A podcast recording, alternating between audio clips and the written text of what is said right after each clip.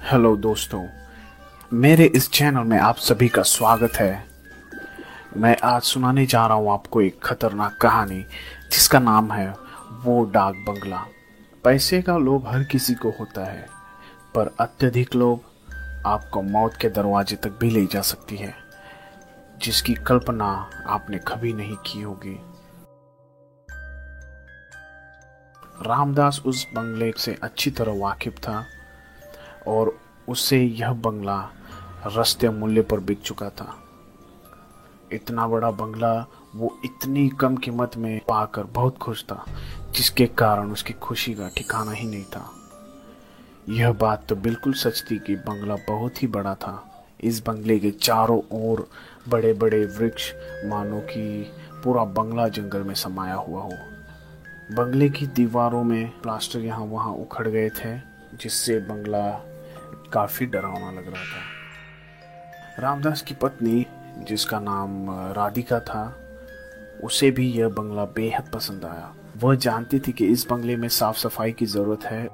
उसके बाद तो यह बंगला चमकने लग जाएगा। क्योंकि इतना बड़ा बंगला हमें मिल चुका है और मेरी तकदीर ही अच्छी है कि यह बंगला हमें मिला है तो इस बात से दोनों बेहद खुश थे। पर वे लोग इस बंगले की सच्चाई से बिल्कुल वाकिफ नहीं थे कि यह बंगला कितना खतरनाक था। एक हफ़्ते बाद उन्होंने सारी तैयारी कर ली। बंगले को अच्छी तरह से साफ़ सुथरा कर दिया और एक रहने लायक बना दिया। एक बार की बात है, जब रामदास काम पर से होकर अपने घर को आ रहे थे, रास्ते में उन्हें एक बुढ़िया मिल गई। और उसने कहा कि, लगता है मुझे तुम उसी डाक बंगले में रहते हो। जितनी जल्दी हो सके चले जाओ वहाँ से। यह कहकर वो बूढ़ी यहाँ से चली गई। रामदास को बुढ़िया की यह बातों पर यकीन न हुआ। उसे लगा शायद यह होगी कोई पागल। वो बेहद बहकी हुई सी बातें कर रही थी।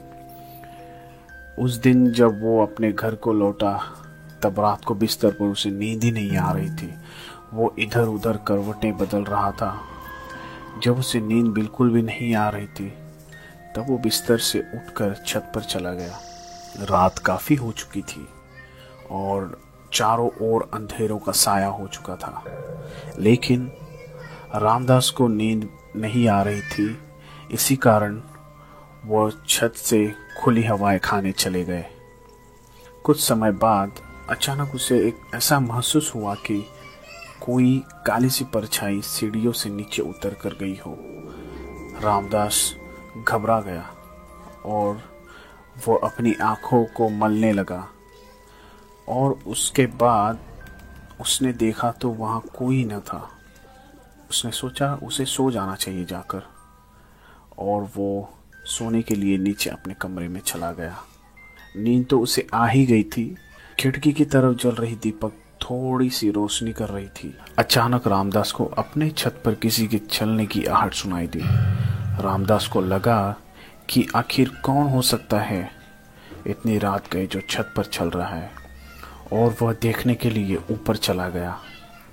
लेकिन ऊपर कोई भी न था। तभी रामदास ने अपने मोबाइल की टॉर्च जलाई और यहाँ वहाँ देखने लगा। तभी रामदास को अपने छत के एक कोने में एक लकड़ी का बक्सा दिखाई दिया, जिसके ऊपर ताला लगा हुआ था। उसे लगा, आखिर यह बक्सा किसका हो सकता है? मुझे इसे खोलकर देखना चाहिए। उस बक्से की चाबी नहीं थी, इसलिए रामदास ने उस ताले को तोड़ दिया। ताले के टूटने की आवाज़ सुनकर उसकी पत्नी भी जाग गई और वह ऊपर आ गई और रामदास से पूछने लगी कि इतनी रात गए? ऊपर क्या कर रहे हो? ये बक्सा किसका है? रामदास ने कहा, शांत हो जाओ और ये देखो बक्से में क्या है। बक्सा खुलते ही दोनों की आँखें फटी की फटी रह गई। उस बक्से में, उस बक्से में ढेर सारा सोना चांदी था। कुछ समय के लिए तो उनके होश ही उड़ गए, जैसे उन्हें अपनी आँखों पर यकीन ही नहीं हो रहा था। हमारे हाथ इतनी बड़ी चीज़ लग गई हो। उन दोनों ने मिलकर फैसला किया कि हम लोग बिना किसी को बताए ही आज रात यहाँ से निकल जाएँगे और वो दोनों रात को ही जंगल के रास्ते उस बंगले को छोड़कर निकल गए। वो दोनों जानते थे कि सामान उनका उस बंगले में ही रह गया है। लेकिन फिर भी वो लोग उस सोने चांदी को पाकर खुश थे।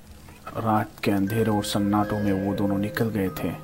सुबह होने ही वाली थी और वे लोग उस बंगले से काफ़ी दूर निकल चुके थे। रामदास ने सोचा कि अगर कोई मेरे हाथ ये बक्सा देख लेगा तो शायद उसे शक हो सकता है।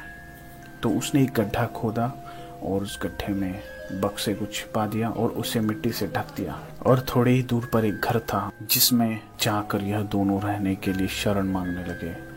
वो घर भी एक बूढ़े व्यक्ति का ही था। उसने इन दोनों को रहने के लिए एक कमरा दे दिया। रामदास ने सोचा कि बस कुछ ही दिन की बात है। उसके बाद हम लोग ये पूरी जगह छोड़कर यहाँ से कहीं दूर चले जाएँगे।